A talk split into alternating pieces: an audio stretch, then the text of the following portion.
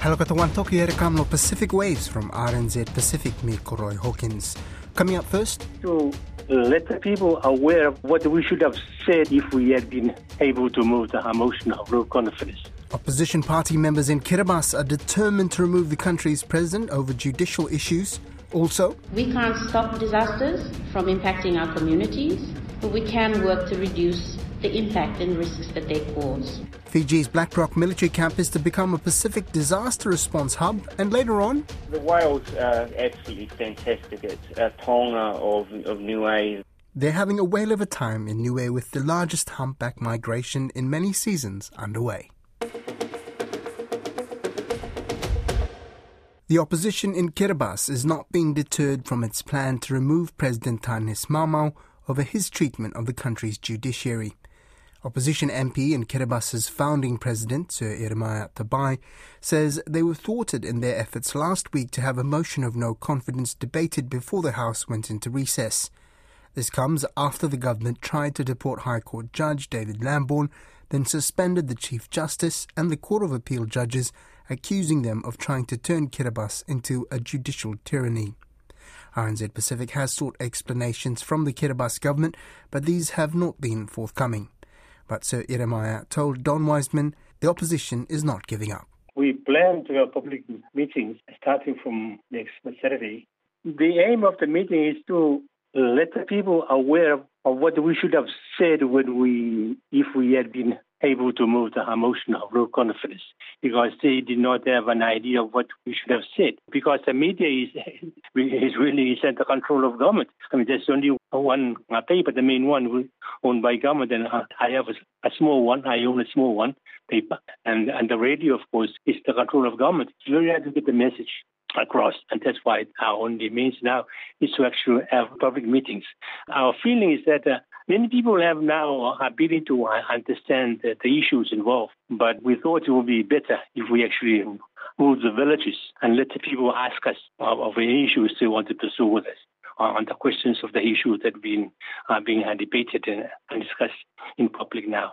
All right. So the motion of no confidence is that off the table. Parliament's again in November and December. So uh, does the motion return then or not? That's up to us now. Whether just allow the thing to lapse, or we can re-put the thing again in the meeting next time. Uh, I can't speak on behalf of a party now, but uh, my assumption is that we may have to put it again on, on, on the floor of the House. Now, you managed to get a few uh, written questions through to the President and got responses. And I've seen those responses very vague, but some of them are fascinating because he accused David Lambourne, the High Court judge that he's been trying to deport, accused him of undermining the security of Kiribati. Does that make any sense to you? No, it doesn't, because when the president signed uh, an order or an instrument saying that uh, David is a threat, He's not a threat at all. David has been here for more than 10 years, you know, and the, the piece of paper he signed was an attempt to try uh, and get David to, uh, out. But uh, since after the, at the end of the parliament, uh, David has been issued with another order to leave here. He was given 21 days, and after that, I assume the government is going to forcefully uh, deport him. My view, he, he has no power to do that because all the issues uh, has been resolved by the Court of Appeal.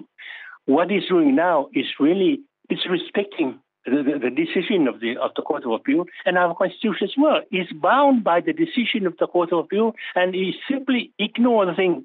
And we know that is not on in a democracy, and they don't seem to bother about it. You talk about how the media in Kiribati is very largely controlled by the government, and they only carry the government line. They won't talk to overseas media. In fact, they've been denigrating in some of the press releases they've put out of the overseas media. But we've tried again and again and again to talk to them. I know that in terms of the Court of Appeal, they're claiming that there was no reason for the Court of Appeal to get involved in any of these matters, yet, of course, they're legal matters, so they're going to. A case was referred to them. They are repeating the same argument already you just give up with the broadcasting here. You know, they are not doing their job, and that's a problem now. What have they been telling the people of Kiribati? What what is being said? Because clearly we're getting a different view. I don't follow the thing every day, But uh, my understanding is they, put out verbatim the, the line of government on the issue now being argued in public. For me, I simply don't have the trust in the whole organization. No, I don't have trust. And that's why, as I said, we are going ahead now with the public meetings in an effort to try and uh, and get uh, as many as possible understanding the issues involved in the, in the debate. Now, you'll have this meeting next Saturday, and you're planning a series of meetings, are you? Yes, and it's going to take us, I'm not sure how, long, but it may take us more than a week to cover the, the whole of Bayshore South Tarawa, assuming that we can tackle three around three villages or maneabas per day. There's been a series of controversies under this current government, of course, the, the re-establishment of links with Beijing and the sudden pulling out of the Pacific Islands Forum. Well, what do you, as a veteran politician, but also what is your feeling that the people have about these moves? Well, I I strongly oppose the withdrawal of Kiribati from the forum. And the reasons are silly. There's no real reason why we should leave the organization, really. If you look at uh, how many the reasons are given, they simply don't make sense at all. And I don't know because, you know, they want to say we are brave and so on, you know, when in, in fact, they are silly. They are sick. I, I told them. They are simply unfit to be in government. And they are lying. You know, one of the things we'll be doing is to broadcast, to play what he said during the last elections. And very funny, he said he never are made those were my statements, and he, accused us of manipulating the tapes. So we, we played the thing now, you know, from the recording that we have, and to make the people make their own judgment to say who is lying. Because the president is a liar, complete liar. Fiji's recently upgraded Black Rock military camp is to serve as a humanitarian aid depot for the Pacific region. The 100 million Australian dollar upgrade was carried out with funding from Australia, with the official handover taking place in March this year. Its future function as a regional disaster response hub was endorsed by Pacific ministers of disaster management on the weekend. Pacific disaster experts hope having a Pacific disaster relief depot will shorten the time it takes to mobilize help to affected countries in Oceania. Lice Movono reports from Fiji. The Pacific is the most disaster prone region on Earth. The World Risk Index notes Vanuatu, Solomon Islands, and Tonga as the top three countries vulnerable to disaster. And six other Pacific nations are in the top 20 most at risk countries, including Papua New Guinea, Kiribati, and Fiji seeking ways to improve leadership around reducing disaster risk and increasing resilience. Representatives from 17 Pacific countries and territories gathered in Nadi in Fiji over the weekend for the region's first ever high level meeting of Pacific ministers responsible for disasters. First, it would be uh, first to know that the disaster ministers have considered that the Black Rock peacekeeping and humanitarian assistance and disaster relief facility be used as a regional humanitarian depot. One of the biggest outcomes from the meeting was the announcement that Fiji's recently upgraded Black Rock military camp will serve as a depot to stockpile humanitarian supplies with the aim of speeding up disaster response efforts in the region. Fiji's disaster minister Inia Seruiratu, who chaired the Pacific Disaster Risk Reduction Ministers meeting, made the Black Rock announcement. That would help overcome the challenges of geography in the Pacific and enable our humanitarian actors uh, to pre-position and stockpile relief items and support equipment uh, for swift uh, delivery in emergency situations. Seruiratu told participants that effective disaster response begins well before the wind starts blowing or the seas start rising. With Fiji already being a major connection hub for the Pacific, providing air access links to and from many neighboring states, the ministers hope the Fijian military camp will more than halve the time it currently takes to respond to disasters. The Pacific Community's acting director general, Rhonda Robinson, said such initiatives emerging from this inaugural meeting of disaster ministers, which now becomes part of the forum's calendar of ministerial gathering, highlights the importance of political leadership and inclusive approaches in disaster risk management. We can't stop disasters from impacting our communities, but we can work to reduce the impact and risks that they cause. To do this, we all know we need to include the political leadership, inclusivity with communities at the table in a genuine way. There has been a lot of regional instability and political upheaval in the Pacific over the past 12 months, and work is still underway to try and mend bridges with Kiribati after its withdrawal from the Pacific Islands Forum this year. Nevertheless, the forum, a co-organizer of the disaster ministers meeting, says it is confident that the countries and territories in Oceania will work together. The forum's Deputy Secretary General, Filimon Manoni from the Republic of the Marshall Islands, says the cooperation between Pacific Islands ministers for disaster management showed there was political will to try and do things differently. Dr. Manoni says the commitments made in Nadi were in line with the 2050 strategy for the Blue Pacific, which was launched by Pacific Forum leaders in July this year. In the context of uh, disaster risk uh, management, uh, as Chair has said, uh, there should be uh, nobody left behind. And that principle was uh, advocated during the ministers' meeting. The AUD $100 million upgrade of the Black Rock Peacekeeping and Humanitarian Assistance and Disaster Relief Camp in Nadi was funded by Australia as part of its increased defense engagement with the Pacific region. Officially handed over in March this year, Black Rock now features state of the art security training facilities and contains the region's biggest humanitarian relief supplies warehouse outside of Australia and New Zealand. The people of Tonga are wary of the latest volcanic eruptions after the impact that the destructive Hunga Tonga Hunga eruption had in January. Home Reef, which is between the Vava'u and Ha'apai island groups, has been erupting for the past 12 days. It has posed a slight risk, with mariners cautioned about approaching it, but the Tonga Geological Services has raised the warning to orange after an increase in the number of eruptions.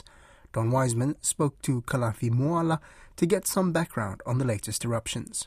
Since the 10th of September, all the way up to Saturday, this past Saturday, there, have been continuous activity of volcanic activity on the island. There has also been the emergence of a, a whole new island out of the reef. There's so much activity there right now that within five days, the, the size of the island has grown from one acre to six acres. So, as you can imagine, the, the activity continues there, and there's a lot of concern, obviously, from the population because it, it, it was in January 15th when the major eruption took place. It affected all of us here in Tonga. So, any kind of news about any eruption anywhere within the vicinity is a, a bit threatening and frightening for the public.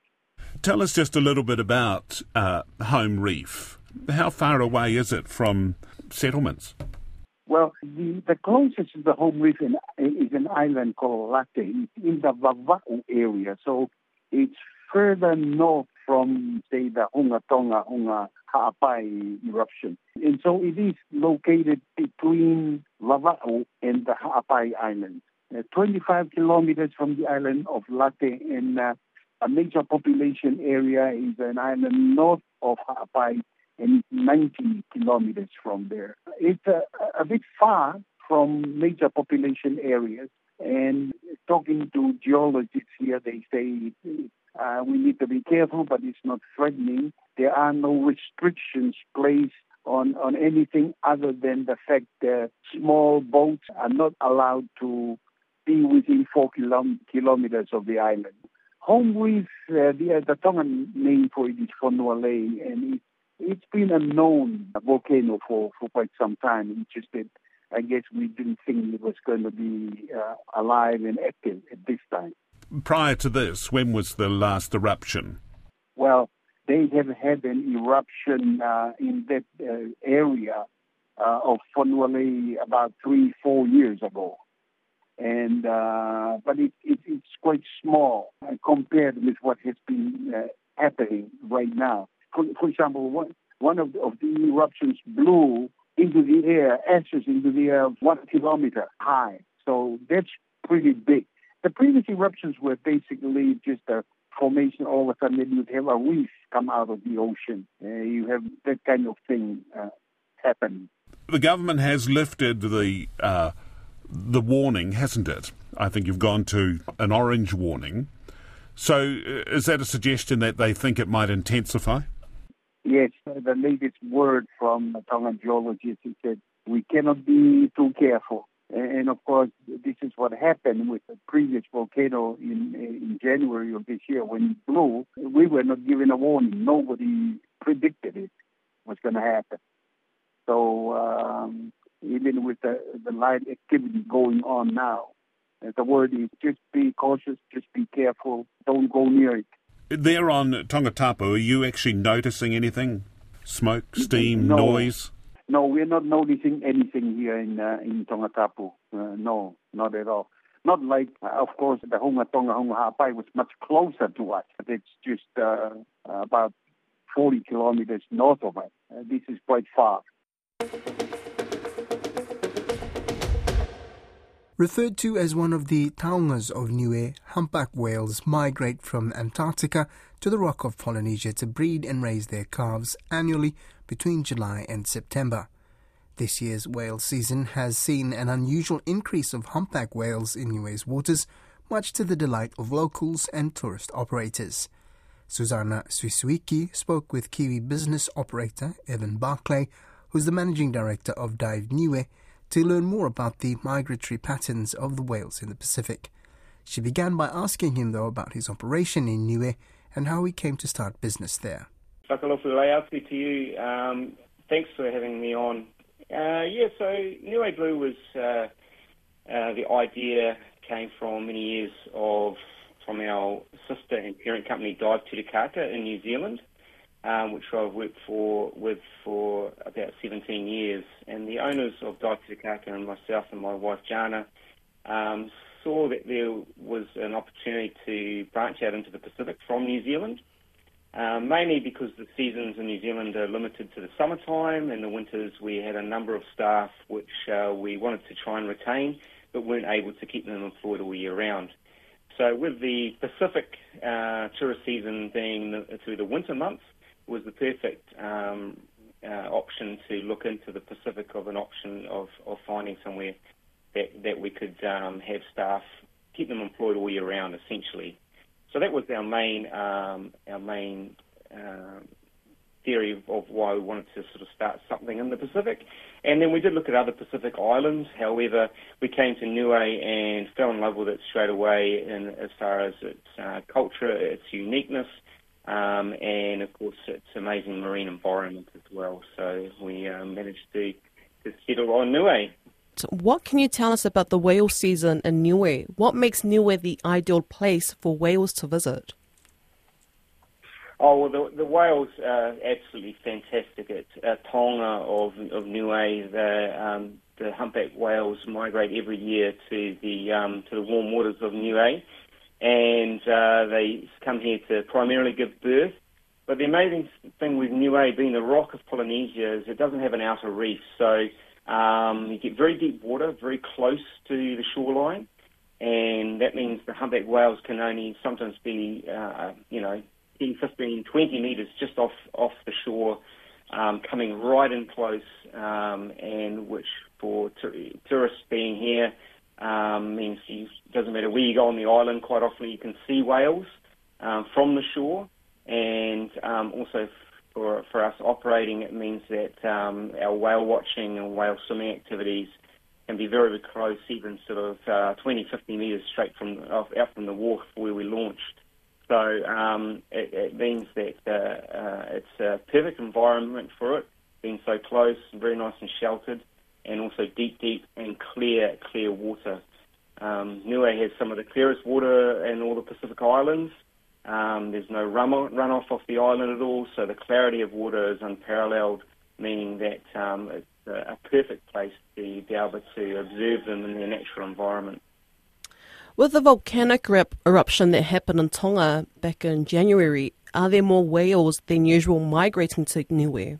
Uh, since the Tongan eruption at the start of the year, um, and compared to the last couple of seasons, the numbers of whales in Niue this year for the 2022 season has been unparalleled. There's been uh, really, really amazing uh, Niue uh, whale numbers that have been sighted, and even some of the the matua, they've been fishing here and being out in their vakas and canoes and fishing boats for many years, have stated this has been a year that they've seen more whales than whenever they could remember. So um, there has been some theories that perhaps, um, you know, the, some of the whales that would normally migrate to Tonga um, have come across to Niue. Um, they are very sensory um, creatures uh, in the water, so um, even any um, seismic activity left over or residue from the eruption may have turned a little bit out towards where and because Tonga is the nearest point of land to Niue, so it's not far uh, out of their migration um, of routes to come over and um, spend their time during the winter months in Niue. So, um, theory behind it, yes, it has uh, more numbers here, but we we need to do some more scientific research on that to really back it up. With climate change rapidly affecting the Pacific, what impact does this have on whales and other marine mammals that travel across the region? Yeah, look, I think um, climate change is a huge challenge for for all of us, including the whales. Um, everybody uh, seems to be impacted, and once again, I'm not a climate scientist, but um, not only is it creating impacts in, in the tropical waters where we are, as far as uh, coral bleaching, um, stresses on the ecosystem here, but also it can have massive impacts on the humpback populations and their feeding grounds in Antarctica. How much climate change is affecting the whale populations, um, time will obviously tell, and quite often, um, once we do realise how much impact it has, it's becoming too late. So um, I, th- I, think that uh, we will need to do a lot more research um, on the, the humpback populations that come to Niue and to this part of the Pacific. Thank you, Tomas, for here come Pacific Waves. Remember, you can download us free to your device from Spotify, iHeart, Apple Podcasts. And if using Apple, please leave us a rating so others can also find us. Look at me for next time more.